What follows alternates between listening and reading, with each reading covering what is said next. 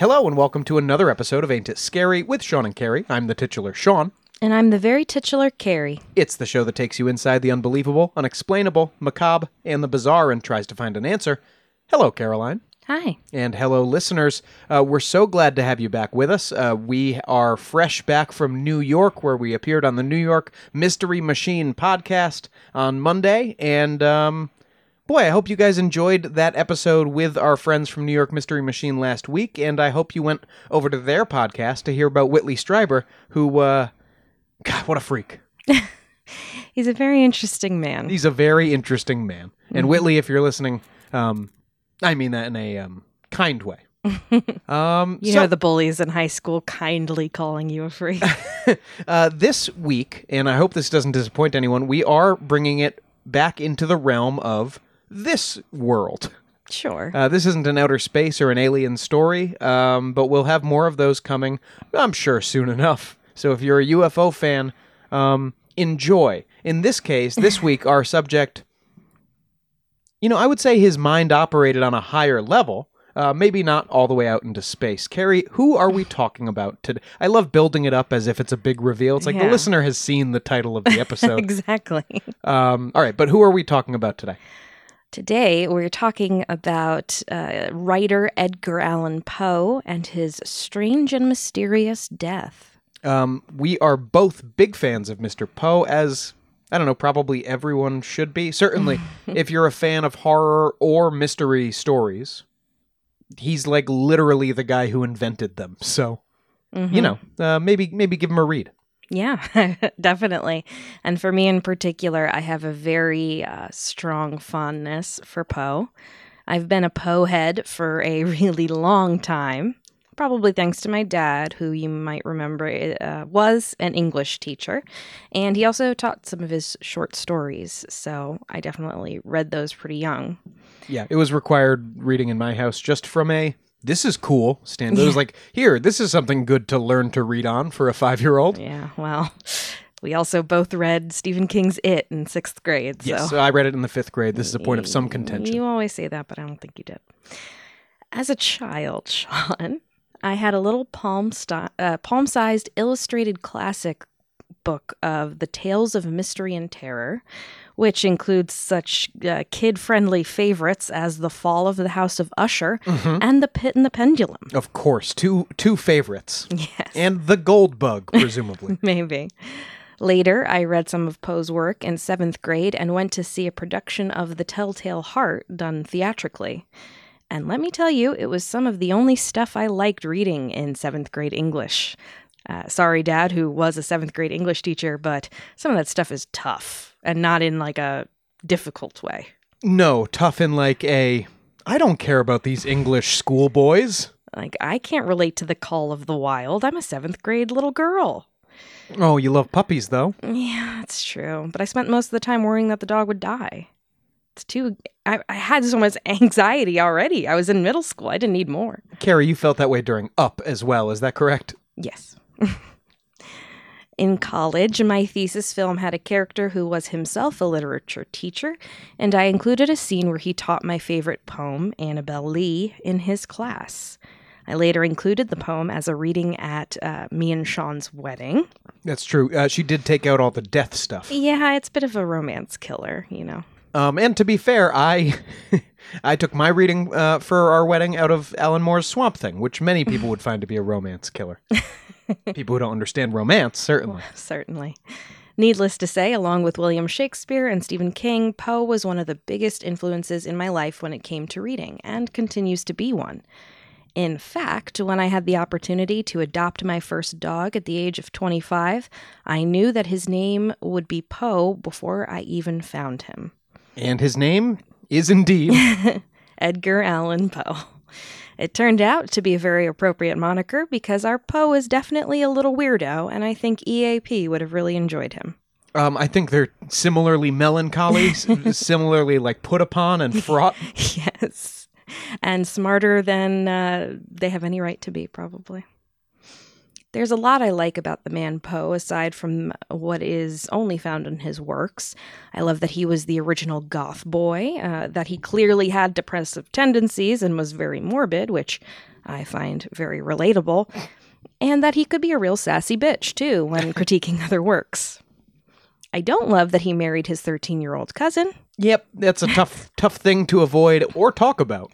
Best I can do with that is uh, times were different and uh, attempt to ignore it. Yeah, Woody Allen tried that one too. Well, times weren't that different. Poe invented the detective fiction genre and was a huge contributor to early science fiction, horror fiction, and romanticism. Of course, Poe also has something going for him in his life that sets him apart from other horror legends a mysterious death that seems ripped straight from one of his short stories and remains an enigma to this day. Yeah, there's um this story has everything, right? Um it's got multiple suspects. Stefon voice. It has everything. This has everything. Multiple suspects. Um you've got like like curious deaths that that you find out about. You've got like enemies who Poe had. Um it is a it's a suspicious death. And um I don't you know, people talk about Paul McCartney being dead or, or Elvis not People being dead being us. as we've talked about on the podcast before. Um, but Edgar Allan Poe's kind of death conspiracies, um, nobody really tells this story anymore.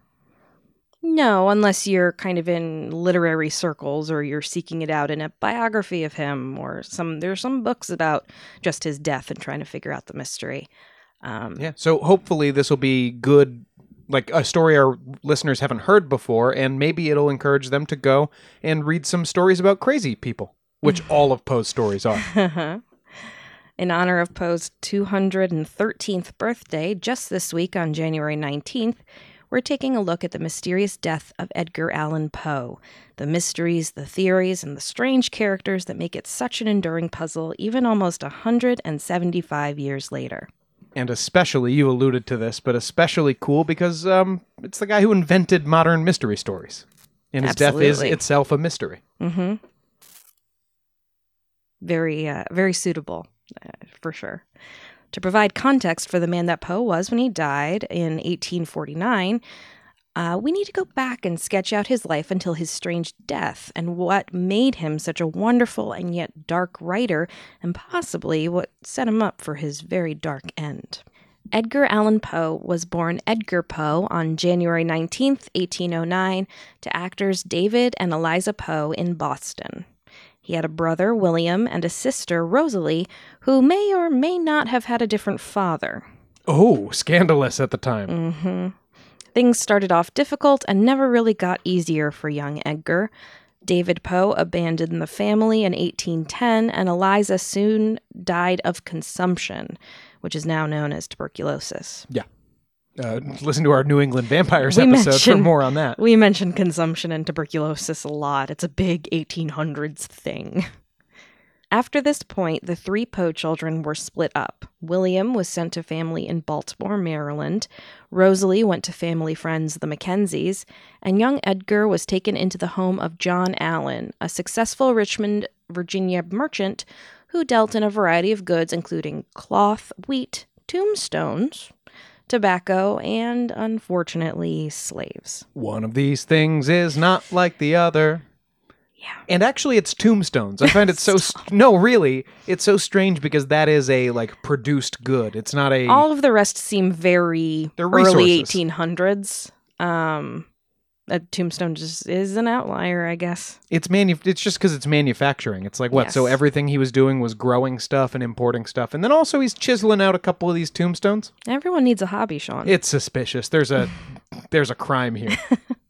the allans bes- bestowed edgar's famous middle name upon him though never formally adopted him Allan, um, yeah, it is. It's it's a strange Allan because it's going for the two L's but also the two A's. It's like make up your mind. Which kind of Allan do you want to be? that's true yes um it is a-l-l-a-n i've seen t-shirts from reputable m- mainstream stores spell it wrong With the E. Yes. So um yeah, Allan double L double A. Allan would alternate between spoiling Poe and aggressively disciplining him. But Poe basically had the life of a well off son, studying at times in Scotland and London in the 18 teens, acting as a lieutenant of the Richmond Youth Honor Guard for the visit of the Marquis de Lafayette in 1824, and registering at the University of Virginia to study ancient and modern languages in 1826. Marquis de Lafayette's fascinating. Yeah, not a scary story, but a fascinating story. Yeah, we so we can't we can't cover it here, but he did help Maybe us. if we ever do a French Revolution thing. well, that was horrifying. Yeah, we could do the terror, the French terror. Um, the guy helped us win our revolution, went back to France, wrote their Declaration of Independence, and then was immediately like thrown in jail for the rest of the revolution, and then came back here. And like every Lafayette Street or Boulevard or Avenue in the country is pretty much named after him. His visit. Yeah, him for showing up and having a parade down that street. Yeah, Loved a parade. sure did. Poe also may have been engaged at this time to Sarah Elmira Royster, who may have helped inspire The Raven and Annabel Lee.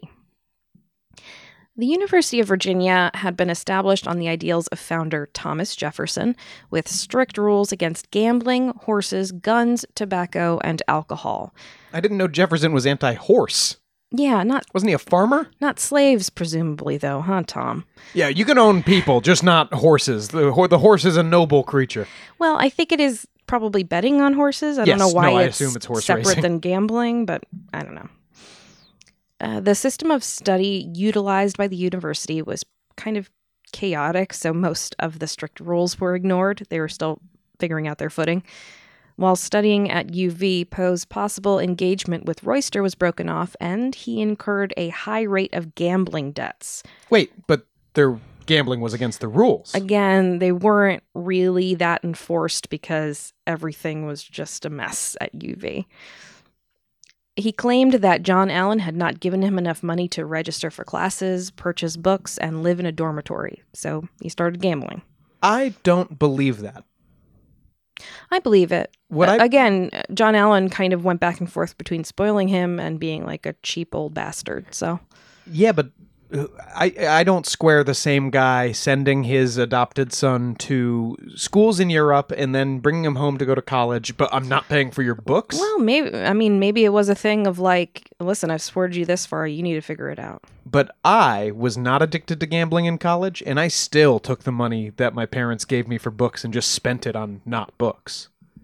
So I'm saying it's I didn't know that was an option. It's- then. well, you don't need textbooks because like everyone has textbooks and they're available didn't online. figure that out uh, mm, till after freshman year. Everyone gets all their books freshman year, or at least the first semester. But- then you realize, oh, one of us can buy this book, and the rest of us can use it, and all that stuff. I caught on early, and I cannot tell you how much Keystone Light you can buy with five hundred dollars. Too much, probably. or definitely. Poe dropped out of UV about a year later, but he didn't have much to return to in Richmond. He had a strained relationship with Allan due to his debts, and Royster had married another man. Oh, also scandalous. Not really, but not great for Edgar. He spent a little time in Boston taking odd jobs, then enlisted in the U.S. Army in 1827. During this time, he printed his first book, a 40 page collection of poetry called Tamerlane and Other Poems, which only received 50 printings and was virtually critically ignored. Right. Well, it was a book of poetry, so most are. That was no, that was much bigger in 1820 whatever. He served for 2 years and attained the rank of sergeant major for artillery and then wanted to get out ahead of his 5-year enlistment mark. So basically, you would say, "I am committed to this for the next 5 years." He got Sure. 2 years in and he was like, ah, "I'm done." Can't do it. His commanding officer would only allow Poe to be discharged if he reconciled with John Allan, who spent several months ignoring Edgar's letters until Allan's wife Frances died in 1829. Wait, what fucking business is it of his commanding officer what his relationship with his weird dad is like? story. I think Poe enlisted under a different name and then eventually revealed it to his commanding officer that he was this rich guy's ward.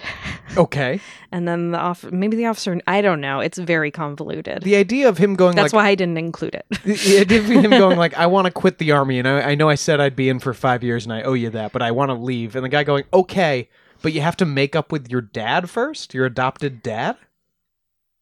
Yeah, I mean this is the army. Um I'm I'm not sure of the exact location. Maybe it was Virginia. Maybe John Allan was a known commodity. And um I don't know. They were trying to get in good with him. I don't know. I don't think John cared whether Edgar called him back or not. No, but the commanding officer So I don't know how big to. a favor you're doing, John.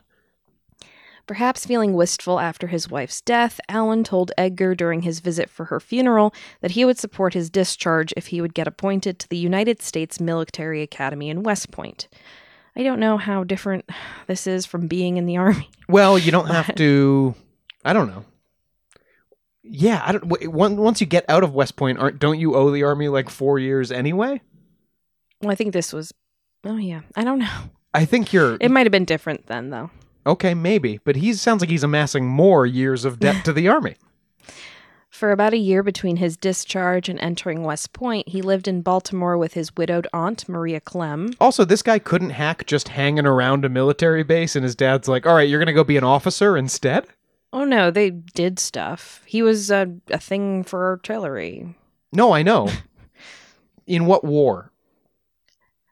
I, am just doing a, a quick background. No, I know. So I'm saying he- I'm not sure. he- no, I think he was just drilling and marching around a base in the states, right? And I he, don't know. It sounds like it sucks to me, and that's nothing against our our army listeners or whatever. Uh, I, I, it doesn't seem like my kind of thing. I wouldn't be good at it. I know, but he and if didn't I relate to Poe, I feel like you wouldn't be good at it. But he, of course, I, I guarantee he's a bad soldier. But he, he didn't get drafted. no, So what is he doing there? This was his choice. he committed for no. Well, initially yes, but he committed for five years to to do it. So Suck it up, Edgar. He's living in Baltimore with his Aunt Maria Clemm, his cousin Virginia Eliza Clemm, his brother William Henry, and his grandmother Elizabeth Cairnes Poe. He received his first positive review by literary critic John Neal, which helped bolster his confidence and convince him to keep writing. He traveled to West Point for his service in July 1830, but drama soon followed. You don't say. John Allan married his second wife, Louisa Patterson, and the marriage and bitter quarrels with Poe over the children born to Allan out of extramarital affairs led to John Allan finally disowning his foster son. Seems like bastard children was something that rich people could get away with in this time. Okay, but Poe like didn't like his dad having bastard kids. I th- well, first of all, this is his Stepdad or ward. yeah, his adoptive Father? father, his ward father. Well, his he never fully No, I know, he adopted, adopted. Poe, so maybe it was a point of contention of like you're going to support these bastard children, but you never um adopted me. And He's like, yeah, I me?" made them. I don't know. I did you a favor. Yeah, but Poe's been there the whole time. Give him a little something, something. So this fighting led to John Allan disowning Poe for once and for all. At that point, Poe was like, screw this. Why am I still at West Point? I don't even want to be here. And he attempted to get purposefully court martialed. Oh, like Jimi Hendrix. Yeah. He was tried in February 1831 for gross neglect of duty and disobedience of orders, for refusing to attend formations, classes, or church, which I get all of that. Sure, Sounds sure. like it sucks. Again, nothing against our Army listeners. It, to me, I would be miserable. I want to hear were there any penalties for this besides just getting kicked out of the army? Because this seems like the the way to get what he wants for sure. He tactically pled not guilty to induced dismissal. Um, he knew that he would be found guilty, and then he was just free to go. So Right. It's just, I mean, yeah, eh, he didn't. I guess people might know about it, and, and that might be disgraceful. But if you're not making this your career, then it's no biggie. Right. What circles is Poe in that are going to be like he didn't finish his what? Poe headed to New York, released a third volume of poems, and then returned to his family in Baltimore in March. Poe's brother William died in part due to his alcoholism in August 1831. After yet another traumatic death in his life, Poe began in earnest to seriously attempt to jumpstart a writing career, basically going YOLO, let's do this thing. Hell yeah. Unfortunately, it was a really difficult time to do so. Uh, and though Poe was one of the first Americans known to live by writing alone, I mean, you know, to history, he was hampered by a lack of international copyright law at the time, Okay. which led to American publishers just producing unauthorized copies of popular British works rather than paying for new original works by Americans. Huh. Mm hmm Fueled by this, uh, he turned his eye to writing prose instead. He published stories in several periodicals and literary journals. And he scored an assistant editor job at the Southern Literary Messenger, but was fired just a few weeks later for being drunk on the job. That implies to me that um that poetry is all enough the same quality that it doesn't Yeah. matter if there's new poetry or you're just printing out new uh, the old stuff, Mhm. or that people don't know enough about poetry for it to matter whether To be as popular. whether it's well either the thing I just said is true where, where poetry isn't actually that good or that different from each other, or I assume that's not true. How many ors are you going to say? But people know so little about poetry, myself included, that it might as well all just be bad. Mm-hmm. Maybe.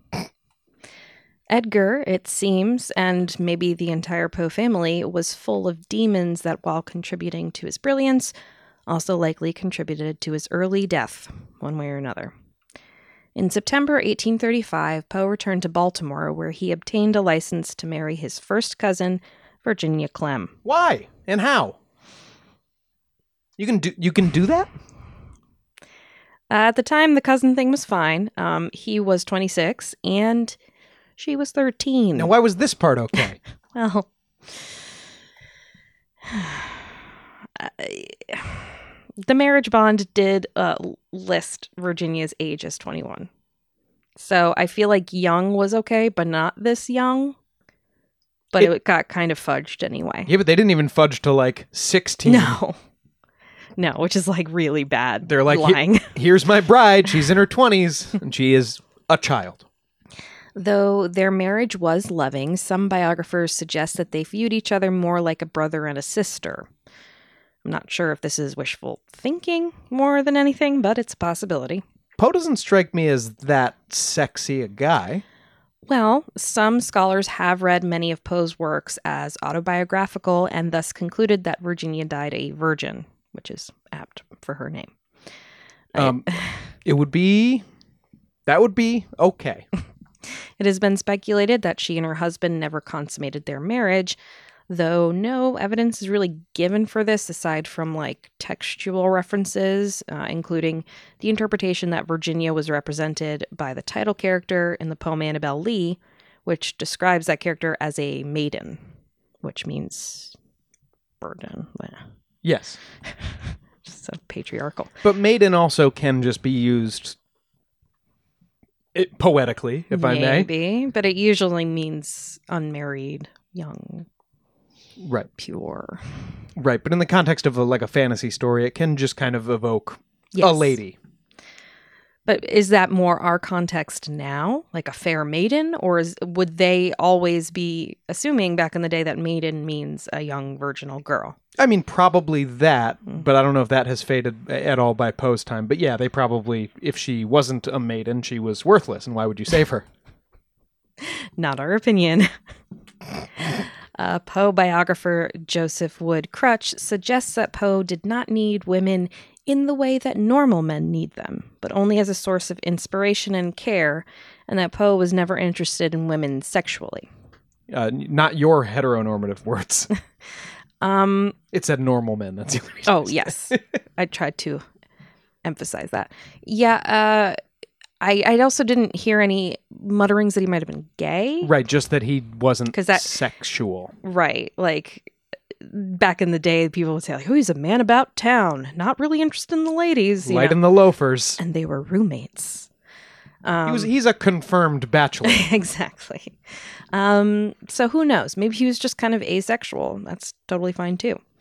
On the flip side of this, contemporary friends of Poe suggested that the couple did not share a bed for at least the first two years of their marriage, but that from the time she turned 16, they had a quote, normal married life for a few years, presumably where they banged. Right. Um, to be fair to that, um, you know, the Brady's didn't share a bed, and they had a whole pack of kids. Or wait, no, did they share a bed?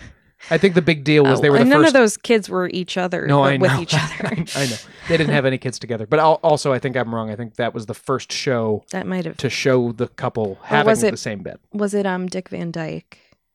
I thought they were separate. Hmm. We'll have to investigate. We will. Their public marriage ceremony was on May 16th, 1836, and yes, her age was fudged as 21 by a witness who lied. Yeah, sure. That's all it takes. No matter if it was They more weren't checking her driver's license. no matter if it was more sibling type of love or if they were lovers. Um, Poe's one-time employer, George Rex Graham, How old was he? 26. Yeah, this is deeply sad for him, right? Oh yeah, it's a bummer. Um, there's I- kind of subscribe to the possibility that at least initially, um, he was just so traumatized by everyone in his family dying that maybe he thought by marrying uh, this uh, cousin, I'm not I'm not saying it's okay. Um, but by marrying her, he could always provide for her and take care of her and make sure uh, keep her safe and stuff and such. Um, versus not because basically they only had um her widowed mother his aunt to like look after her. So maybe he thought it was a good thing to do. Mm-hmm. who knows? So george rex graham poe's one-time employer wrote of their relationship quote his love for his wife was a sort of rapturous worship of the spirit of beauty. And poe himself once said to a friend I see no one among the living as beautiful as my little wife. My little wife. That's what I say. So, whether he saw her as a sister or a lover, I hope you don't see me as a sister, Sean, uh, he was clearly devoted to her. Poe was reinstated at the Southern Literary Messenger. Uh, remember, he was fired with the promise of good behavior after this, and he published several poems, book reviews, and stories in the paper. His only complete novel, The Narrative of Arthur Gordon Pym of Nantucket, was published and widely reviewed in 1838, pushing Poe to becoming assistant editor for Burton's Gentleman's Magazine in 1839. You're you're a successful novelist now. You can be an assistant editor at this gentleman's magazine. Yeah, it's like entry level, requires five years' experience. Uh-huh. Uh, Poe ins- intended to start his own journal, but that dream never really came to fruition. He moved to Graham's magazine after this, and then another tragedy struck Poe's life. He had to move to highlights for children. Highlights for emos. One evening in January 1842, Virginia began to show the first signs of tuberculosis, The consumption? the consumption, the same deadly disease that had already killed his own mother. While singing and playing the piano, a popular pastime, it appeared that Virginia broke a blood vessel in her throat, maybe So by coughing. coughing blood all over the keyboard. Yeah, it's, it's an image for sure. It's good imagery for the movie. Mm-hmm. Let's let's get right in this postscript. I, I literally was like, that's that's good for a movie. Uh, and after this, she only partially recovered, with her health beginning to decline from that point. Poe fell into a deep depression watching his wife's illness, and her momentary signs of improvement were only delays of the inevitable. Poe described his feelings thusly. Each time I felt all the agonies of her death, and at each accession of the disorder I loved her more dearly and clung to her life with more desperate pertinacity. But I am constitutionally sensitive, nervous in a very unusual degree. I became insane with long intervals of horrible sanity. so you might recognize that as one of Poe's most enduring quotes. Um, really sums him up, I think. Yeah. Yeah. In hopes of finding a healthier environment for her, the Poes moved several times, stopping in Spring Garden, Philadelphia, and New York. Is Spring Garden a franchise of health clinics? no, it's just a section, I think. A borough, maybe. I thought they went to the Philly and New York locations of Spring Garden. In January 1845, he published his poem, The Raven. She said it. Title drop. um, in the Evening Mirror, and it quickly became a sensation. Mm. Everyone was like, "This frickin' Raven! Yeah, and Ben Poe's That is like so Raven." and Poe's like, You guys said you didn't like poetry, huh? We just repackage old English stuff now, huh? Throw in a little Nevermore, see if that drops your panties. And it did. Though it made Poe a household name, he only received nine dollars for his publication. Yeah, but that was like nine hundred dollars Yeah, at the time. But still, I mean, it's the Raven. He became editor and then owner of the Broadway Journal, which failed in 1846, just another one of his disappointments. But then in January 1847, Virginia died at the young age of 24 at what's now known as Edgar Allan Poe Cottage in Fordham, New York. Um, so she was 24, so he was, let's see, 78 or Well, he was double her age at the time of their marriage. which so was she was 13, years so he's than her. 37. Poe also seems to have contracted the illness somewhere around this time, but obviously recovered. Fit, uh, fittingly for our morbid king, Poe realized a few after a few hours after her death that he had no image of Virginia because photography wasn't yet common. So he commissioned a watercolor portrait to be painted of her fresh corpse. Wow. Well, it's like That's the, the only contemporary image we have of Virginia Poe. it's like the Victorian era photos of the dead kids. That's going to be a whole episode someday. That's some I crazy wait. stuff. Yeah. After Virginia's death, Poe became increasingly unstable, a feat considering he was fairly unstable even at his best times. he became engaged to poet Sarah Helen Whitman, Sarah Helen Whitman, which didn't last, and he also returned to Richmond to resume a relationship with childhood sweetheart Sarah Elmira Royster, who was by this time a widow. He was not long for the world at this point, and he would meet his strange end within two years. What? hmm Yeah, wow. Early death. Uh wow. Okay. So how did he die? Well, we'll investigate that end and what may have really caused the death of the unlucky Edgar Allan Poe after the break.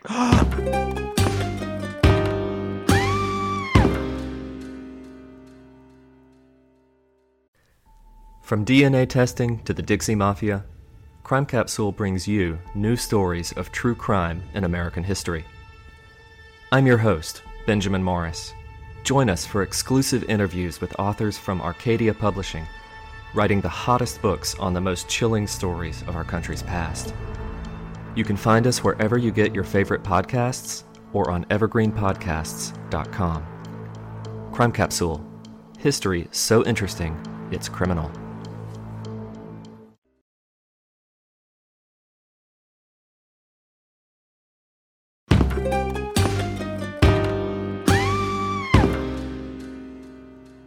Welcome back. When last we left you, we had just led up, just right up to the point of the tragic death of Edgar Allan Poe, having covered his, well, tragic life throughout the uh, first half of this podcast. Uh, so, Caroline, the stage is set. Why don't you drop the hammer on our sad Mr. Edgar?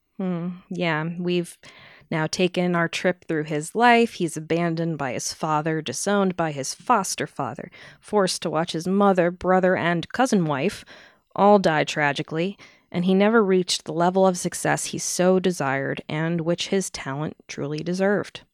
And as the saying goes, it gets worse. Couldn't, couldn't possibly. Let's go chronologically through the events and attempt to find some answers. On September 27th, 1849, Poe left Richmond, Virginia for the last time to head home to New York City, with only a trunk of belongings and writings in tow. For the next several days, it's unclear what Poe got up to, and we'll circle back to that with some possibilities. Unclear timeline. Yeah. An old favorite on this podcast. and like a week, basically. On October 3rd, he was found delirious at Ryan's Tavern, also referred to as Gunner's Hall, in Baltimore, Maryland. A printer named Joseph W. Walker sent a letter requesting help to Joseph E. Snodgrass, a physician, editor, and acquaintance of Poe.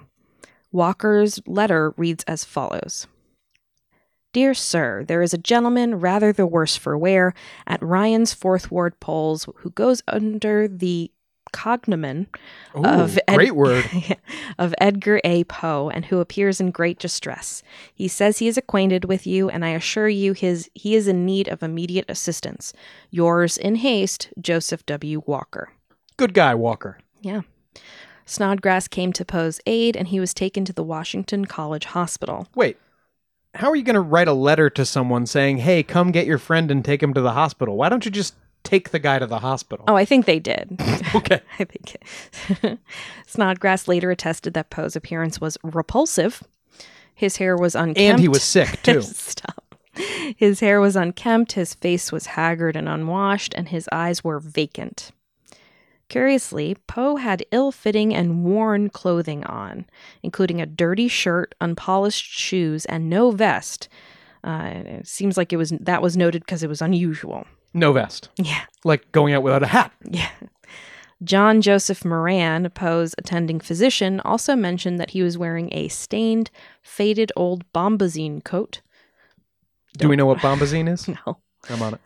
Uh, and an old straw hat, which doesn't seem like Poe's flavor. Yeah, well, you know, he's a he's a farm boy. Um, bombazine is a fabric um, originally made of silk or wool, now also made of cotton and wool. So it's it's a wool silk blend. Interesting. Sounds weird. Sounds foppish. Sounds he's like a fancy boy Wool- walking around. Woolen silk, so super soft and super scratchy. What does that make? Yeah, or or like, God, that must trap heat like a mother. That must be terrible to wear. Because of these strange items of clothing, it's believed that these clothes were likely not Poe's own, and that's because even despite his money problems, it was uncharacteristic of him to be wearing shabby clothes. Moran can- cared for Poe at the hospital in a section of the building reserved for drunks. Was he drunk? Oh, I'm going to talk about that a lot when we get into theories. Okay. Snodgrass, uh, to this end, even later claimed that Walker's initial note stated Poe was in a state of beastly intoxication, Beastly. though it seems apparent, if uh, that's an exact quote that we have from that note, um, it didn't include those words. Oh, right. if it's the note that we saw, right, then we know that it doesn't say that. hmm It says he's worse, the worst for wear or something. Perhaps he felt he was intoxicated because Poe was incoherent and unable to explain what circumstances led him to this point. He was also said to repeatedly call out the name Reynolds, like Ryan Reynolds. Oh, so big Deadpool fan. It's uncertain who Reynolds was to him. Uh, there are no major figures in Poe's life with this name.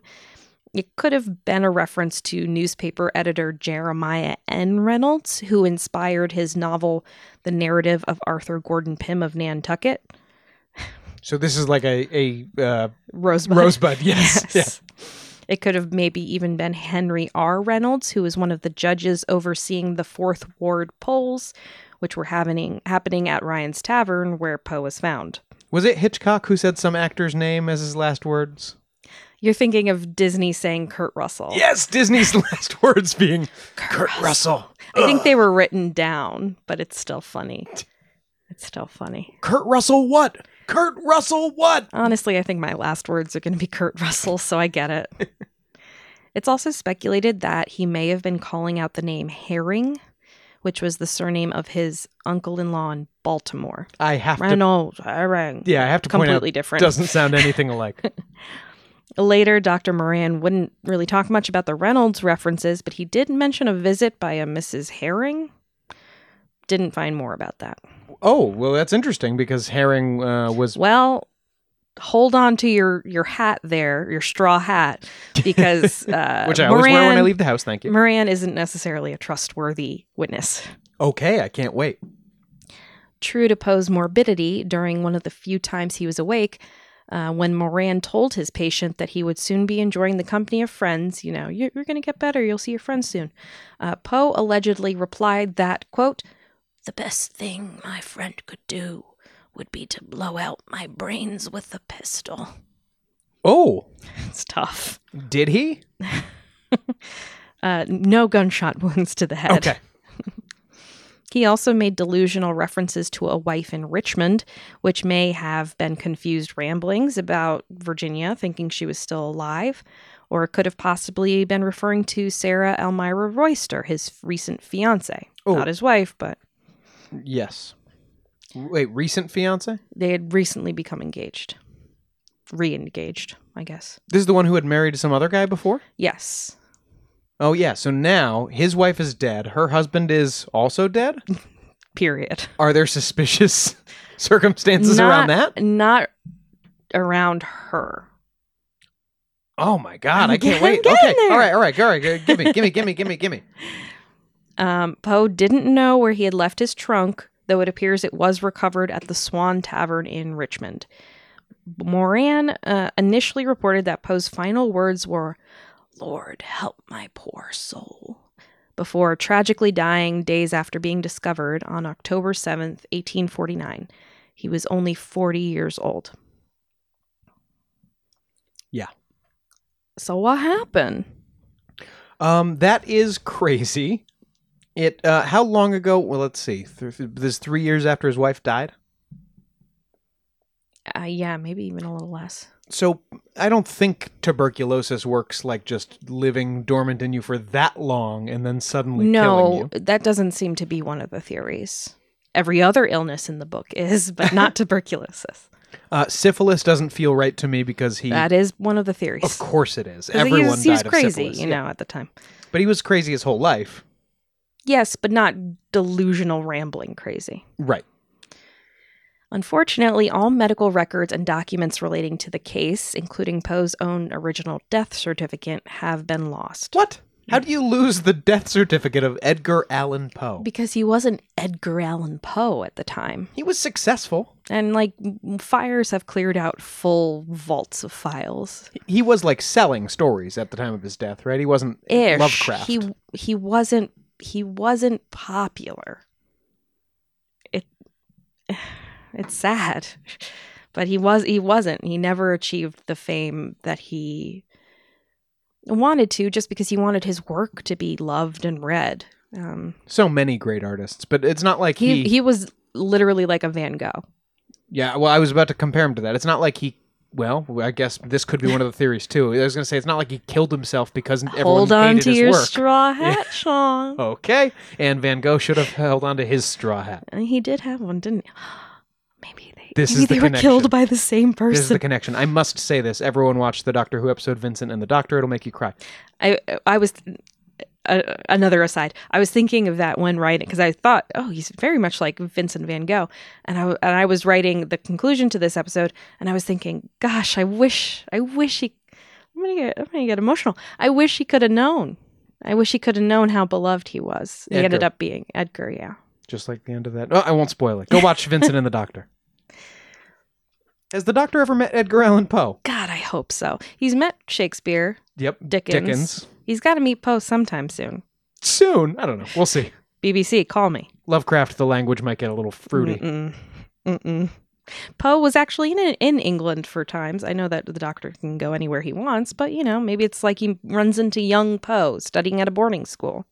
All right, keep your eyes peeled for the BBC. Oh, Carrie's pitching it. or I'm doing some fanfic, baby.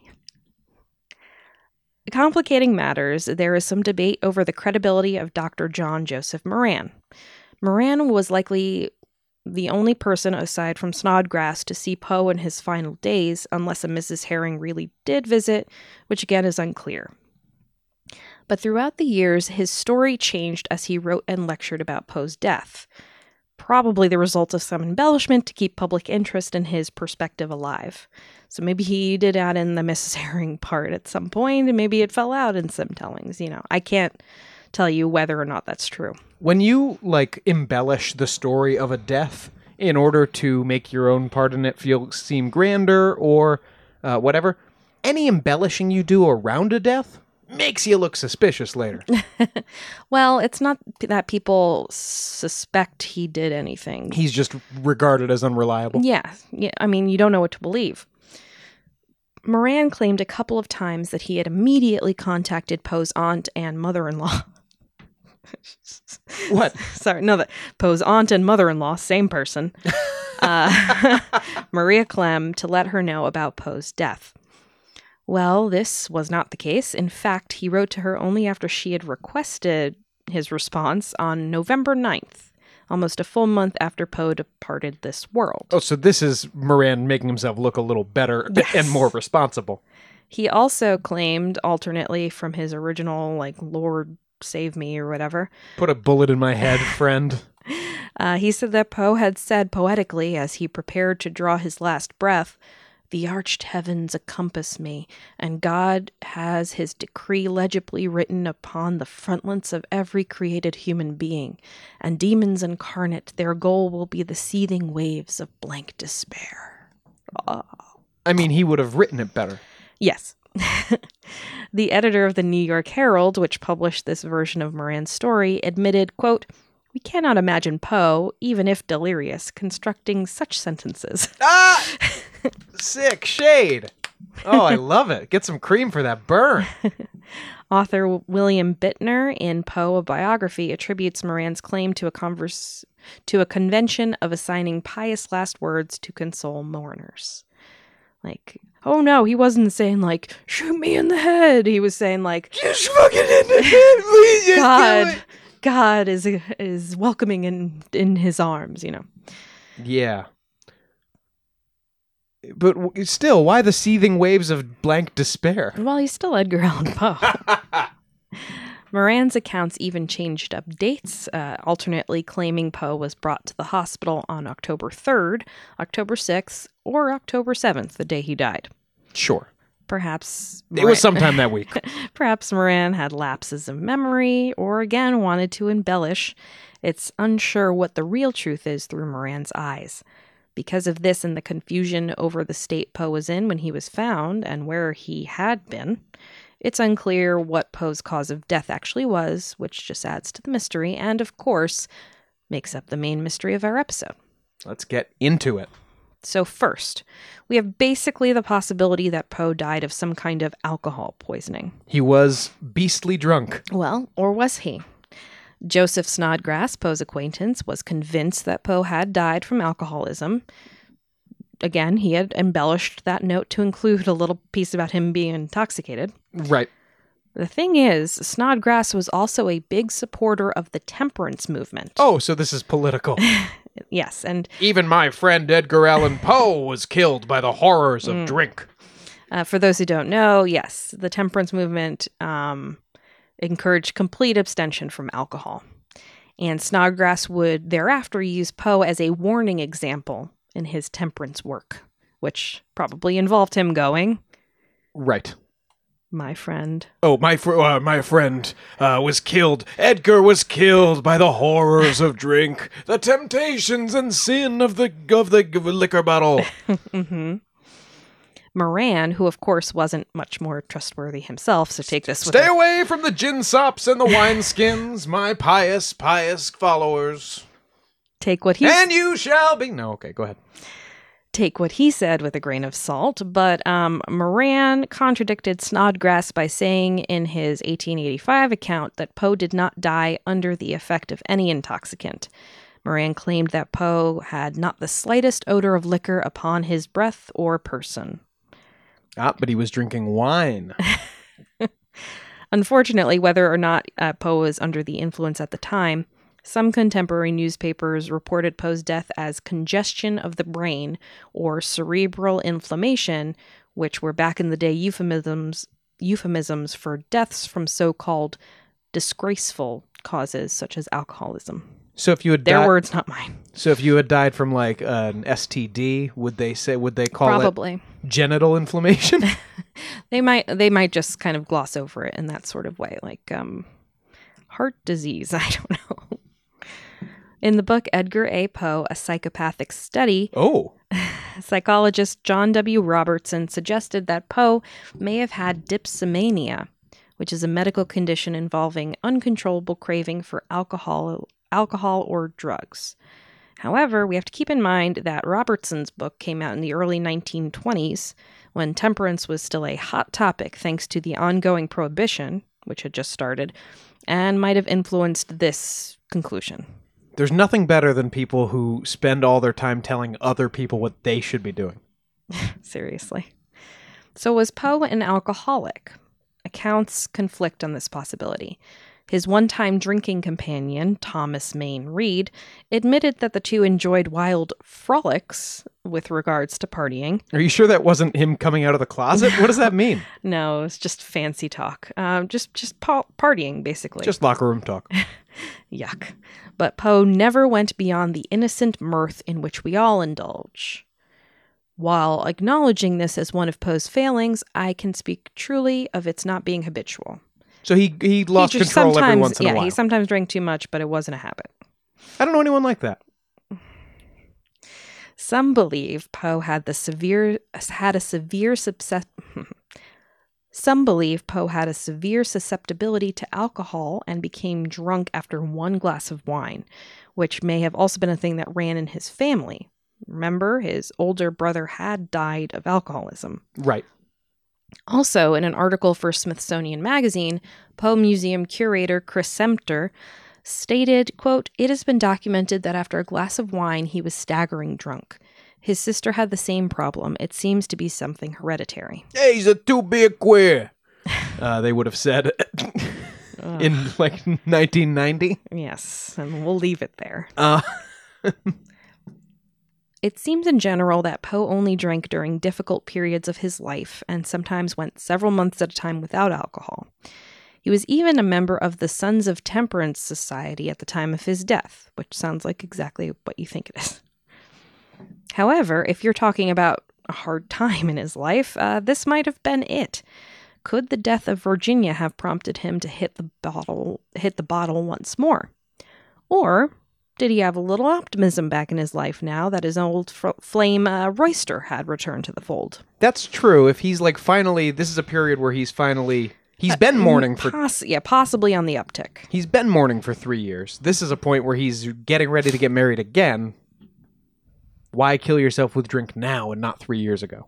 hmm Also mentioned in the S- Smithsonian Magazine article was the writing of biographer Susan Archer Talley Weiss. One too many names. Yes.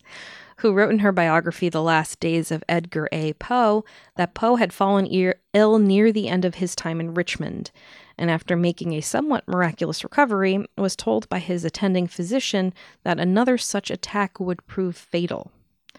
Attack of what? Well, according to Weiss, Poe replied that if people would not tempt him, he would not fall, which suggested that the first illness um, was brought about by a bout of drinking. Or sexual misconduct. Maybe. But again, Poe doesn't seem like the He's type. He's not a sexy dude. Poe's friend J.P. Kennedy wrote three days after Poe's death that on Tuesday last, Edgar A. Poe died in town here at the hospital from the effects of a debauch. He fell in with some companion here who seduced him to the bottle, which it was said he had renounced some time ago. The consequence was fever, delirium, and madness, and in a few days, a termination of his sad career in the hospital. Poor Poe. A bright but unsteady light has been awfully quenched. So, like, people who knew him knew he was smart and talented. Yes, uh, and this guy thought he had drunk himself to death, but this is just one guy. He could have heard it from Snodgrass or the newspapers. But this was a friend. yes, but he could have So- just heard it from Snodgrass. Well, right, but if this friend, if this guy is a friend of Poe's and he hears that Poe, He's a friend of Poe's, but he wasn't at his funeral, so I don't know how close he was. yeah, that's fair. But if he heard he was an, al- you know, he he seems to believe it. So Maybe. One thing that does go against the possibility that Poe died after a bout of drinking is that samples of Poe's hair from after his death show low levels of lead, which uh, is apparently an indication that Poe remained faithful to his vow of sobriety up to his demise. I maybe liquor contained a lot of lead back in the day, I don't know. I hope not. Lead's really bad for you. Let's address other theories. Was Poe ill? um, yeah, I've read his work. Yes. Ew. Theorists have put forward more than a dozen possible causes of death by illness for Poe over the years, including a rare brain disease, diabetes, enzyme deficiencies, syphilis, as you mentioned, epilepsy, delirium tremens, which goes back to alcoholism, heart disease, and cholera. Hmm. Lead poisoning was also theorized until the hair samples we previously mentioned were tested in 2006. Public health researcher Albert Donnay argued in 1999 that Poe's death was a result of carbon monoxide poisoning from coal gas that was used for indoor lighting during the 19th century. Now, that's interesting. I mean, how many people were just collapsing from that? I don't know. Tests on Poe's hair were inconclusive to this point, but the test did reveal an elevated level of mercury in Poe's system before his death. How how elevated? How much are we getting mercury into our bloodstreams? uh, definitely more than than he should have had. Curator Chris Semtner feels that this is likely due to Poe being exposed to a cholera epidemic in Richmond earlier in, in 1849, for which doctors would prescribe calomel, aka mercury chloride. Did that do anything to help? no. Uh, mercury was used much more often back in the day in things like medicine and even makeup, which you may remember from our Renaissance poisons episode. Of course. And I know there were kings who would like eat a little mercury every day so they couldn't be poisoned or something. Um, I don't know if they would have done that with mercury. oh, arson was it, It was arsenic probably they, were- they were eating a little of? they didn't know mercury was as poisonous as it is. People don't eat mercury. Yeah, quicksilver. Mercury poisoning could help explain some of Poe's hallucinations and delirium before his death, but the levels of mercury found in Poe's hair were still 30 times below the level consistent with a typical mercury poisoning. oh, so even if it was enough to cause a, a little hallucination, probably not enough to kill him? Yeah, they've theorized other people have died from mercury poisoning or even mercury murders, including, I might be wrong about this, but maybe Tycho Brahe, the uh, astronomer.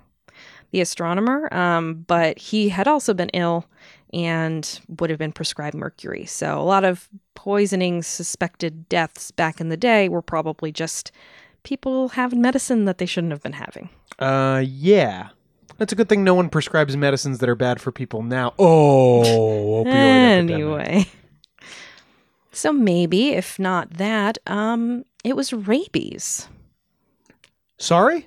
Mad Dog! Mad Dog! Yeah, that is a theory too, and it's caused uh, quite a bit of a stir, at least back in 1996. According to the New York Times, Dr. R. Michael Benitez, then an assistant professor of medicine at the University of Maryland Medical Center, realized after working on Poe's case at a clinical pathologic conference that the culprit had actually been rabies. Actually? As stated in the article, doctors are presented with a hypothetical patient and a description of the symptoms and are asked to render a diagnosis. It's like a Sherlock Holmes consulting detective thing. It's like a medical wordle. um, Dr. Benitez said at first he did not know that he had been assigned someone famous, Edgar Allan Poe, because his patient was just described only as E.P., a writer from Richmond. Ha. There's a football team named after him. By the time that Benitez was scheduled to present his findings a few weeks later, he had figured out the mystery. He thought that the writer entered Washington College comatose, but by the next day was perspiring heavily, hallucinating, and shouting at imaginary companions. Just listing his symptoms. Sure. Uh, the next day, he seemed better, but Reynolds! Reynolds! but he could not remember falling ill. On Poe's fourth day at the hospital, he again grew confused and belligerent, then quieted down and died. That is a classic case of rabies, the doctor said. Further, the article quoted Dr. Henry Wilde, who is said to frequently treat rabies at Chulalongkorn, Chulalongkorn University Hospital in Bangkok, Thailand. Uh, so, being the rabies doctor must be a hell of a job. Um, yeah. Um, Do you think monkeys can get rabies? Probably. Probably. Dr. Wilde stated that Poe had all the features of encephalitic rabies, Ooh, encephalitic. and he's um, an expert. Well, and that would be a swelling. Encephalitis, en- encephalitis is a swelling of the brain. So I believe so. Yeah. if the papers weren't being polite and he actually just had like a swollen brain, Maybe. I don't even know if Dr. Moran would have known that, though. And uh, to begin with, Poe had a really big head well, yeah, with fair. that big old forehead. So maybe you wouldn't notice if he had a swollen head. Sure, but did they do an autopsy? Were they cutting bodies open at this I point? I don't think so. Mm. Uh, within Very suspicious death. they just thought he was drunk. Within four days, which is the median length of survival after the onset of serious rabies symptoms, Poe was dead, so it fits. There are some things that may work against this theory. Uh, those with rabies tend to develop a fear of water, hydrophobia, Mm-hmm. and it was reported that Poe had drank some at the hospital before he died. I don't know. If, are people afraid of water in cups? I think you're afraid. You're, you you have an irrational fear of the substance water. Um, but I, I don't. It probably doesn't happen in every single case, right? Yeah. It's uh, such a weird symptom. Well, COVID 19, you lose your taste. What is that about? There was also no reported evidence of an animal bite, which would obviously give more credence to the idea of rabies. However, back in 1996, Poe House Museum curator Jeff Jerome did agree with this diagnosis, saying, quote, This is the first time since Poe died that a medical person looked at Poe's death without any preconceived notions. If he knew it was Edgar Allan Poe, he'd think, oh yeah, drugs, alcohol, and that would influence his decision. Dr. Benitez had no agenda. Drugs too was Poe. People, I mean, opium, people said he was an opium addict and stuff. I didn't find anything suggesting that. He might have tried it or had it sometimes, but not to the degree of just being a complete mess. Maybe, just maybe, Poe died of a brain tumor. Okay, I mean weird behavior. When weird, that's weird behavior having a brain tumor. that's what I thought. no, no, it would help explain the weird behavior. When Poe's remains were moved in Westminster Burying Ground in Baltimore, and for this haunted location's history, check out our series on haunted cemeteries. Of course, and we will of course mention Edgar Allan Poe over there as well. Mhm. One worker remarked that they could hear and feel a mass rolling around on the inside of Poe's skull, Mm, like a little little walnut. sure. Press at the time thought it was just Poe's shriveled up brain, but the brain is like the first thing to rot, so that's not it. Oh, it's like eyeballs and brain. Yeah. Boom. Matthew Pearl, an American author who wrote it. It, it doesn't shrink into a hard little crab apple and then just rattle around inside your skull. no. Uh, Matthew Pearl, an American author who wrote a novel about Poe's death, contacted a forensic pathologist who told him that while the clump couldn't be a brain, it could be a brain tumor, which can calcify after death into a hard mass. Now, there's interesting. There's interesting. There's interesting. The Smithsonian article goes on to note Pearl wasn't the only person to believe Poe suffered from a brain tumor. A New York physician once told Poe that he had a lesion on his brain that caused his adverse reactions to alcohol. I'm unsure how brain lesions affect or are affected by drinking, but I do know from personal experience that they can be an early sign of multiple sclerosis, which can manifest with slurred speech, mental issues like memory loss, fatigue, and confusion, symptoms which it seems Poe also suffered from just before his death. but Well, it seems like an incredibly quick onset of any long term disease. I don't think MS usually ever presents that way. it, it within four days and then kills you. Yes, unless there were other occurrences of these symptoms that we don't know about. Brain lesions could also be caused by genetics, other diseases like lupus, chemical or infection exposure, brain trauma, and, yes, brain tumors. Like actual brain cancer. Yeah. One more possibility could be a standard flu. What? hmm People died of the flu all the time. Oh, I know. People still die of the flu, but um, you know, all the delirious like ravings of a Oh, madman. I once had a terrible flu where I had a very high fever and I was hallucinating and talking to people in my room that weren't there. Well, there you go. Once you get above like 102, Was one of them Edgar Allan Poe? ugh, gosh, I wish. Yeah, he seems like a real fun guy. Semtner uh, explained that before he left Richmond, Poe visited a physician, and Sarah Elmira Royster had noted he had a weak pulse and a fever the last night he was in town. She didn't feel that he should travel, and the physician, physician told Poe the same. According to newspaper reports from the time, it was raining in Baltimore when Poe was there.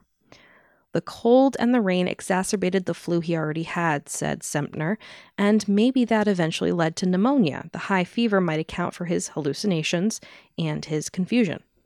I see. Okay, so it seems like we've locked it down then. He probably some kind of illness. But maybe it wasn't an illness at all. God damn it, Karen. Was Poe depressed and committed a kind of suicide? In 1848, soon after Virginia's death, hey, Poe- I don't think asking a friend to blow your brains out constitutes a suicide attempt. Poe had nearly died from an overdose of laudanum, which was readily available as a tranquilizer and painkiller. It's unclear if this 1848 incident was a true suicide attempt or just a miscalculation on the amount from Edgar. I'm gonna guess he wanted to not be sad about the the the, the wife anymore, and uh, he didn't mind which way it went, and he just took a bunch. In 2020, a psychological analysis of Poe's language by Ryan Boyd, assistant professor in behavioral analytics at Lancaster University, theorized that he was suffering from a major depressive es- episode near the end of his life and that suicide could not be ruled out. Boyd analyzed all of Poe's available writings with a depression index. Okay.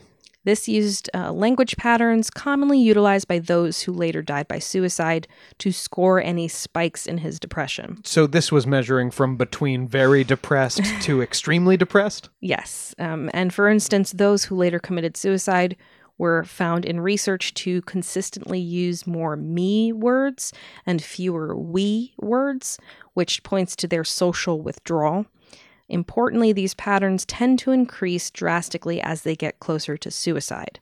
Depressed people also typically use more working through language. These are called uh, cognitive processing words, kind of like um, think, suppose, and understand. So there was a big spike in these near the end of his life. Like when you, uh, I told you recently when I when you hear Mike Tyson speak now, you can hear that he has taken and uh, internalized a lot of therapy, and like the things he says are all like, you know, Yes. You need to understand yourself better because that's when you you're really gonna be be you're true who you're supposed to be. Your your ego's I've getting in the way. always said Edgar Allan Poe is uh, very Mike Tyson. yeah, he's a modern day Mike Tyson. modern day. Boyd wrote, quote, Throughout Poe's life, nearly 20 texts scored abnormally high on our depression index, half of which were written in 1843, 1845, and 1849, the year of his death. Poe's depression scores were most pronounced in his personal letters, which are often the best reflection of one's authentic self.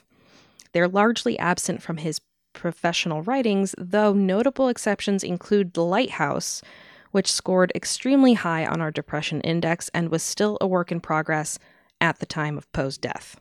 Hmm. Boyd concluded although our analyses reveal that Poe was spiraling into a depression at the end of his life, we can't say for sure whether his death was a suicide. Considering his rather high suicide risk from a clinical perspective, paired with our objective analysis of his mental state, it remains a real possibility that he did kill himself.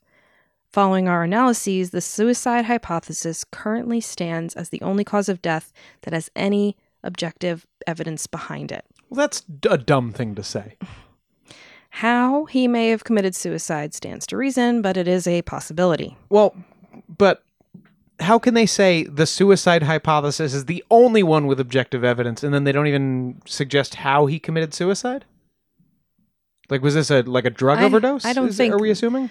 I don't think they were proving how, but if. Sure. They were doing it psychologically. It's not their job to figure out who stabbed him, right? It's their job to figure out the motive. Right, but how is there more evidence for that than he was sick? His writing. Sure, but that's a scale that that guy made up. But it's based on real research. It's not objective evidence. I don't know, Sean. Take it up with Boyd. All right. I think it's he has the equivalent of on the other side with the disease hypothesis. It's we know diseases exist. That's how much evidence he has over there. Or most dastardly of all, stop smiling, was Poe murdered? That's the flavor du jour of Poe death theories at the moment, as far as I can tell. Well, it's the most fun kind the of theory, right? true crime podcast. Uh, as, far as I can tell, this theory usually breaks one of three ways. He was beaten and robbed by street toughs.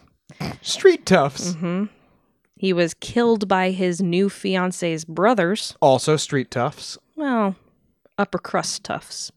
Or he was a victim of cooping. Oh, classic cooping. When are these kids going to stop cooping out there on these streets? Yeah, you may ask what's cooping. I'll get to that in a moment. I know a cooper is a person who makes barrels. So Has nothing to do with a barrel. putting someone in a barrel? No. In her article, Autobiographic Notes, Edgar Allan Poe, biographer E. Oakes Smith wrote that at the instigation of a woman who considered herself injured by him, he was cruelly beaten, blow upon blow, by a ruffian who knew of no better mode of avenging supposed injuries.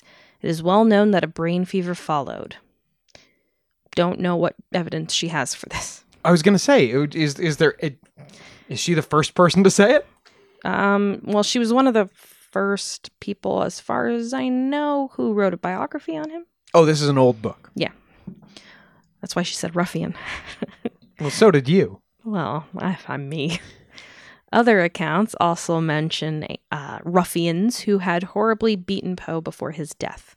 He may have also been robbed, according, uh, which would account for his strange appearance. Maybe he had to Find get some, other clothes. Yeah. But here's a little weird side story tidbit that I found while researching this angle. Sure. Do you remember uh, that Poe visited a physician the last day he was in Richmond who told him he was too sick to leave town? Yes, the phys- the doctor and his wife both said don't go. Yes. Well, his fiance. This was Dr. John F. Carter. Of Mars? Yeah. Uh, the most popular Poe biographies from the early 1900s all agree on one point about this visit. Poe, possibly accidentally, had left his own walking stick at the doctor's office and instead had taken Dr. Carter's cane when he left, which may have still been with him in Baltimore. What does that? Why? Why does this matter? I'm, I'm getting there. Okay. Biographer Hervey Allen wrote of when Poe was found delirious, quote, "A carriage was sent for and the dying man was carried to the conveyance, still grasping Dr. Carter's Malacca wood cane that he had brought by mistake from Richmond." Okay. Now here's where it becomes relevant. This particular cane, interestingly, seemed to be one of those where you can pull out a sword or a dagger that was sheathed inside of it. Oh my God. Why does the doctor have a sword cane? I don't know. He's pretty serious. Some think that Poe couldn't have been beaten or robbed if he had this cane in his possession. Why would he not fight back with it if he was attacked? Right. The cane also wasn't super fancy, but it was valuable. So why wouldn't a robber steal it if that was their intention? Well, if it didn't look val, you know, it's not fancy. It's probably valuable because it has a sword hidden inside of it, right? So if they don't know about the sword, maybe it's just a cane. The first hand accounts of finding Poe in his delirious state initially don't mention the cane.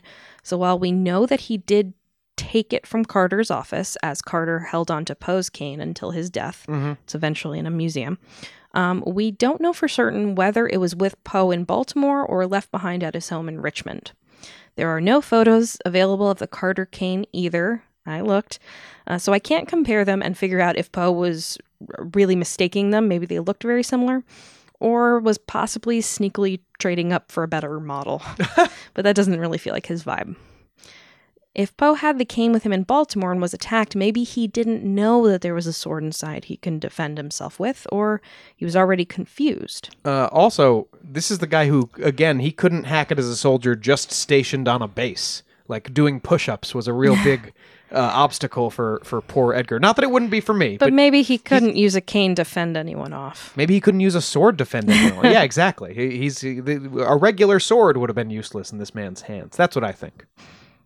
Either way, it's an interesting little nugget that either could or might not disprove the robbery theory. I know it's useless, but to me it's interesting. Well, what's anything, Carrie? We're all just entertaining ourselves before our own Edgar Allan Poe style mystery death. The next thought, um, it could have just been straight up purposeful murder. In Midnight Dreary, The Mysterious Death of Edgar Allan Poe, author John Evangelist Walsh Hell of a middle name. mhm, posits that Poe was murdered by Sarah Elmira Royster's brothers, who Ruffians. Not, I mean, they were upper class guys. yeah, they- but upper class ruffians. We they hated Poe. Here is how the Smithsonian presents this theory. Walsh argues that Poe actually made it to Philadelphia, where he was ambushed by Royster's three brothers, who warned Poe against marrying their sister. Frightened by this experience, Poe disguised himself in new clothes, accounting for his secondhand clothing, Yep.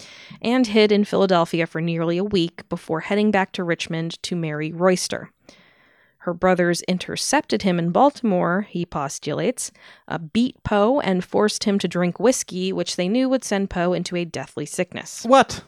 Okay, hold on a second. Again, it was known that one one thing of wine would get him Drunk. messed up. But that's different from that's different from we know if we pour a little whiskey down his throat, he'll die.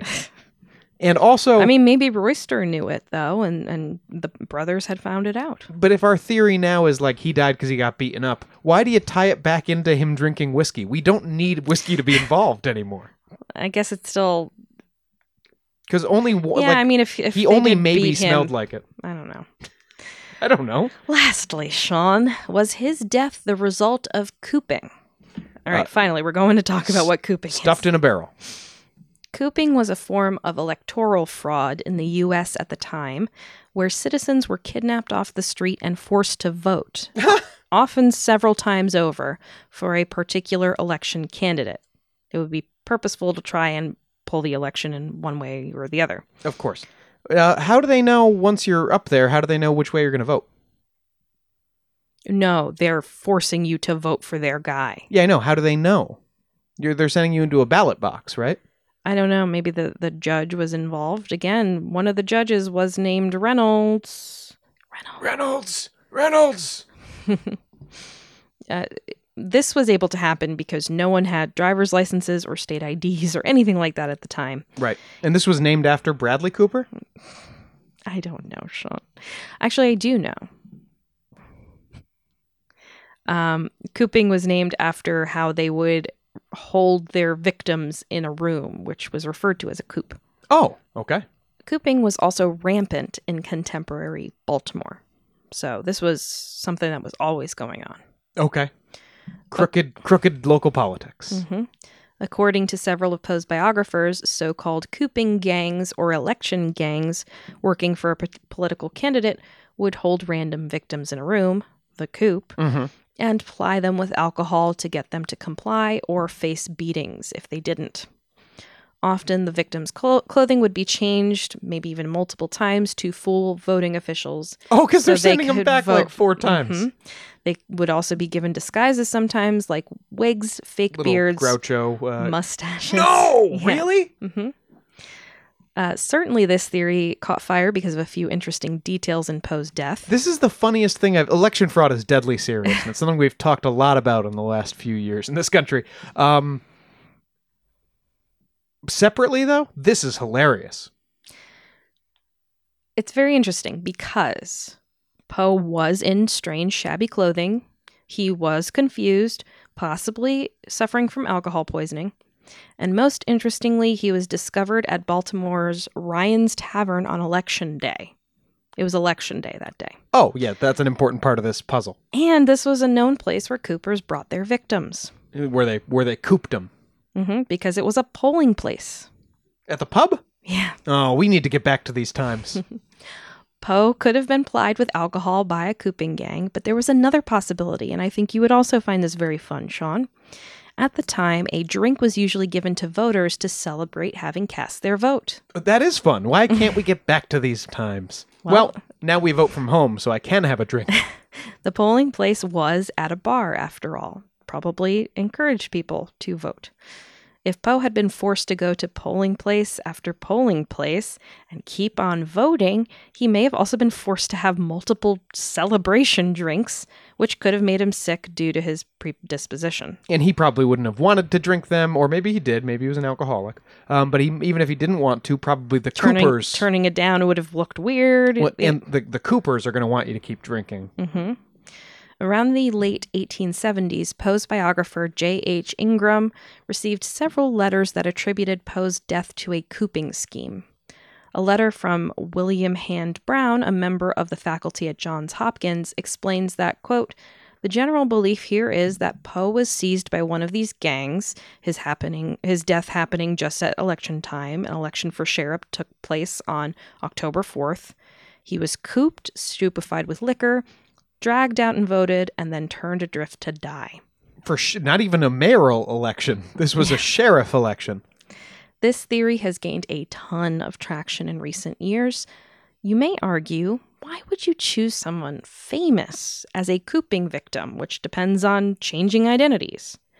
Well, dear listener, I entreat you to remember that Poe wasn't famous in that way. He was known for the Raven, but probably as a name on a page. Who really knew what he looked like? I think there are literally two contemporary photos of him in existence. He was a known entity in Baltimore, but not to everyone. Mhm. Unless you were already familiar with him, white one might just think that he was some droopy-eyed dope right for the coopin'. And technically, he was. He could have even been cooped, stay with me, but died from rabies from rat bites sustained from days of being held captive in a cooping gang's coop. they would hold him for that long? hmm As long as the election was going on, I guess. Why are there so many rats? It was uh, they were bad places to be. Again, when they try to bring all the theories together like this, it's like, well, the cooping thing has already given me everything I need. We no longer need to work rabies in. It's just I just wanted to include it because it's kind of fun. Sure, the cooping checks all the boxes. hmm So, what do you think led to the death of Edgar Allan Poe? Was it alcohol? Was he sick? Was he suicidal? Was he attacked? Was he cooped? Or, like with the rabies cooping, some combination of a couple or all of these? Well, the cooping is a combination of a couple because it. I think that cooping theory presupposes that he died from drinking too much alcohol because his poor little body couldn't take very much alcohol, right? Possibly. And so this is a combination. It is cooping, which is also an attack, and he was sick, and he had alcohol poisoning. It's definitely interesting. Just imagine, like, oh shit, that guy we cooped was Edgar Allan Poe when he died, you know? Who? I don't read bloody poetry. they weren't English. um, it's just a, a crazy happenstance, but one that did happen all the time at the time. So Well, and the fact maybe that he was, was, just super unlucky, and we know that in life he was super unlucky. the fact that it was election day is incredible. Um, the different clothes makes it so that to me, if somebody was going to rob him and literally steal his clothing, um, they probably just kill him and throw him in a, a river at that point. I don't think. You, I don't think all people who were cooped were murdered. Oh no, I know.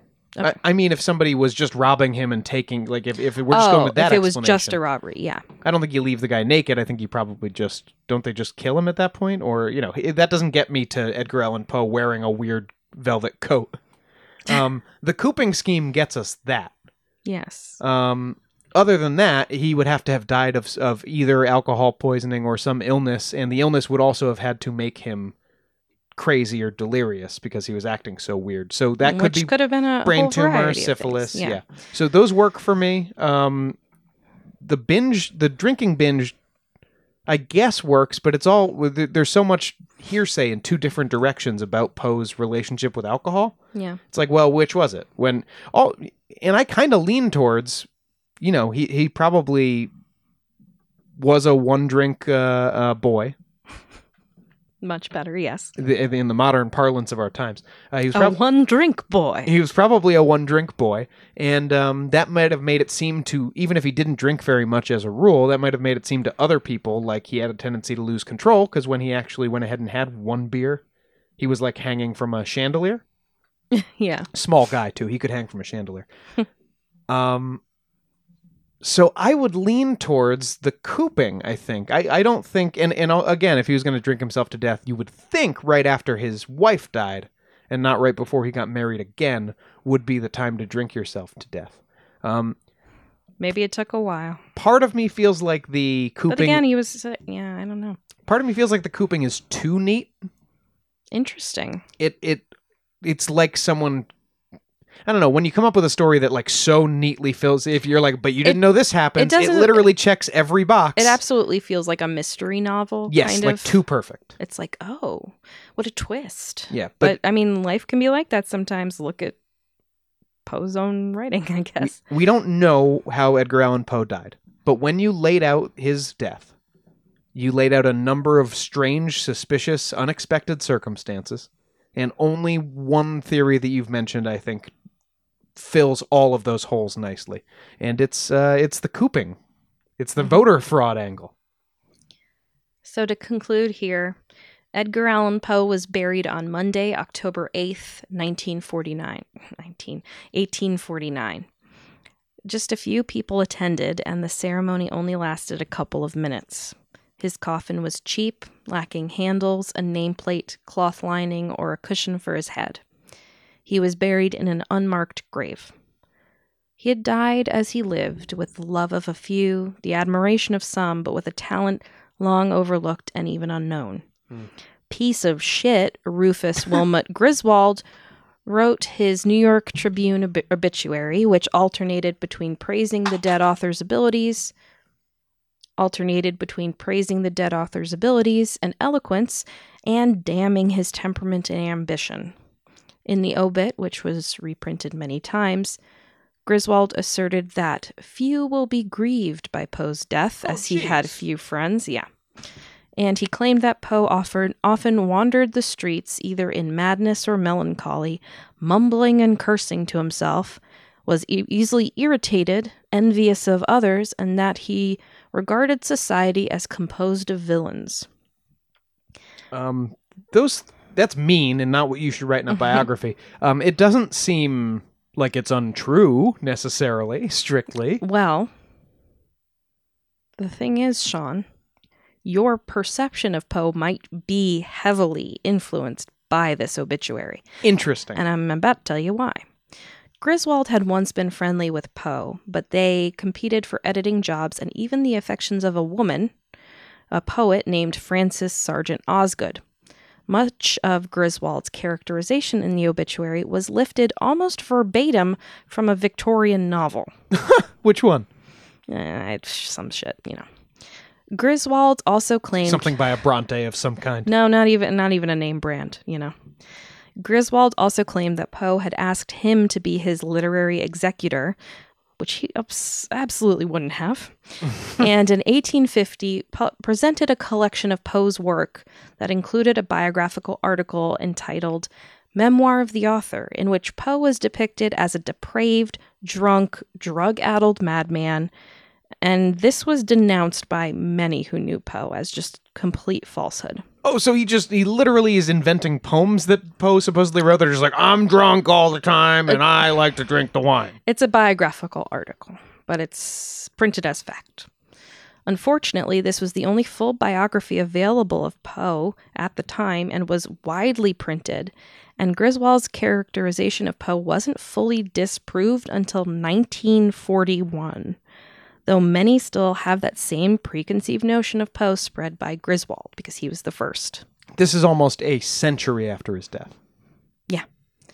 A couple months after writing the obituary, Griswold wrote in a letter to Sarah Helen Whitman, quote, I was not his friend, nor was he mine. So a great guy to write up an obituary and take over his estate. I fucking hate Rufus Griswold. How did any of that how was that allowed to happen?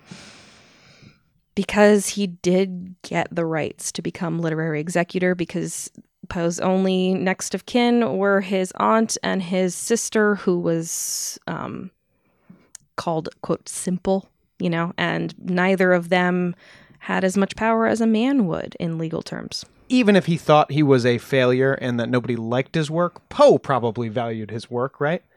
And I'm Poe only- valued his own work, yeah. He wouldn't have uh, obviously he wouldn't have named this guy his literary executor, but No, I think he named his aunt. but he also would have put this stuff in order if he was planning on killing himself, right? You would hope, but sometimes people don't. Um, you know, there's there's kind of a a double sided coin here. Um, he created this image of Poe of like a muttering madman, uh, which wasn't true uh, until the very end days of his life, which could have been brought on by a number of reasons. But it also kind of made him famous in that people would be reading these thing these stories and poems of Poe's, which were very dark usually, kind of titillated that uh, an evil, crazy man had written them. So it helped kind of spread his legend, but it was an incorrect legend. Unlike some asshole named Rufus, Edgar Allan Poe has been ed- elevated to heights I don't think he ever would have dreamed of in his life. This was a man with clear demons, with a creative penchant for folly, who dealt with an incredible amount of trauma, sadness, and tragedy on top of his frustrated attempts to become known for what he truly loved writing. Yet eventually, though his persona wasn't presented factually until recently, his writing did achieve the kind of glory few have ever attained and will ever attain. He has become a legend, and I think he, more than anyone else, would have been stunned by this turn of events.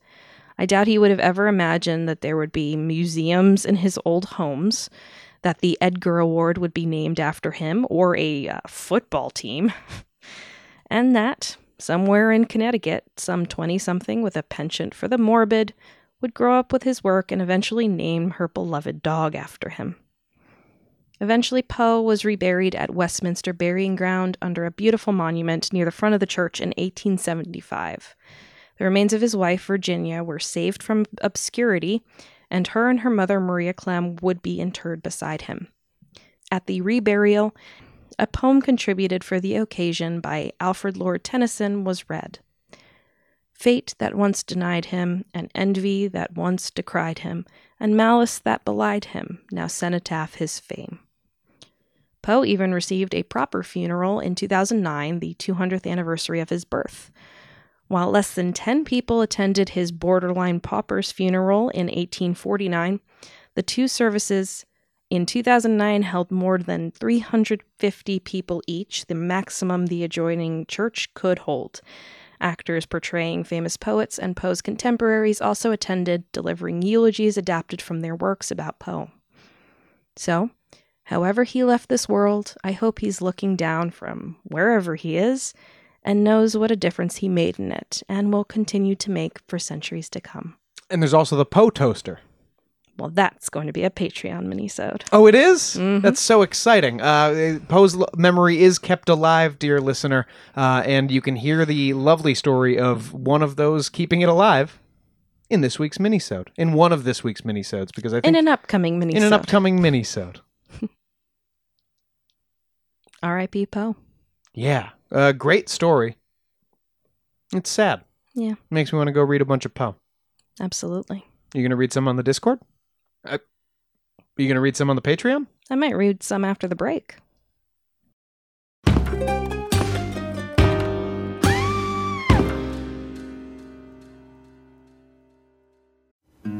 Something is creeping in. Don't follow it down. Let me introduce you to Barry Kloogh, an authorised financial advisor from New Zealand and a very special kind of stain on humanity. He was a very uh, knowledgeable young guy. He was a registered financial advisor. type of guy that was bending over backwards to help you. Now, you could be forgiven for thinking that Barry sounds like a great guy, and you'd be right. Well, right up until the point when you're wrong. It was all fictitious. You stole from my son who has a disability. Chris never knew. He died believing that we're all taken care of. A psychopath is somebody who lacks empathy, acts impulsively. I think there's a strong case that Barry might be all of those things, actually. To find out how Barry Kloogh stole over $15 million from 81 victims, subscribe to Klooghless, the long con. That's Klooghless, spelt K L O O G H L E S S.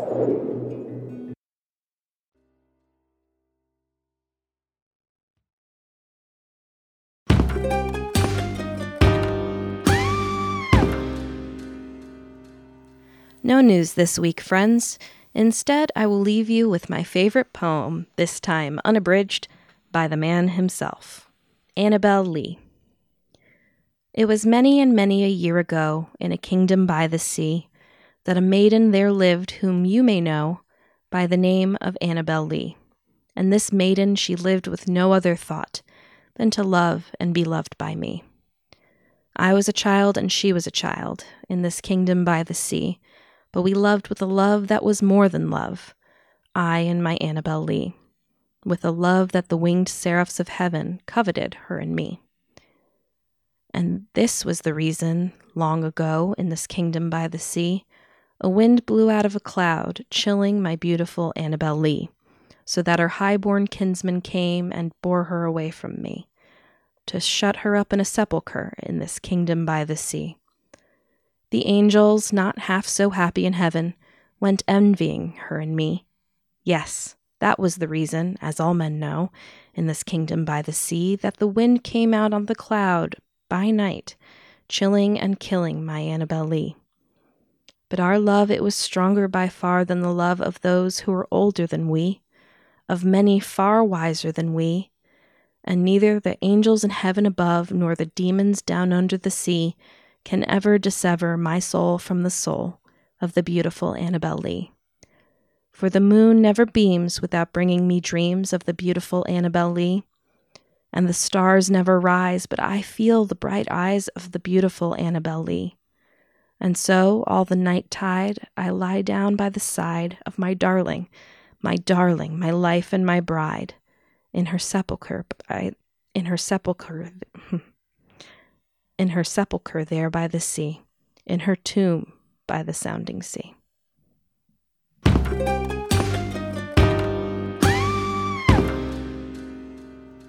That's it for this episode of Ain't It Scary with Sean and Carrie. Like us on Facebook and follow us on Twitter and Instagram at Ain't It Scary, and check out our website at ain'titscary.com. You can support the show by supporting our sponsors and becoming a patron at www.patreon.com slash ain'titscary. And please subscribe to the show and throw us a five-star review on Apple Podcasts. We'll be forever grateful. Don't forget to screenshot your five star reviews and share with us on social media for your chance to win a gift straight from us. That's right. Um, sorry about all the if, if there's been any if there's been any hiccups with your feed, uh, we changed hosts, and I think we're about to change hosts again. More announcements on that next week. Um, but for now, I just want to say, come and join us on Patreon, where Caroline is going to be reading some Poe, and I'm going to be reading some Lovecraft soon. Um, so that's exciting. Um, again, copyright free work that you can uh, hear us enjoying uh, over there. Special thanks to those already joining us in the top couple of tiers of that Patreon Nate Curtis, Sean O'Donnell, Jared Chamberlain, Maria Ferrante, Robin McCabe, Comfy Mike, Alex Nakutis, Ryan Regan, and Christy Atchison.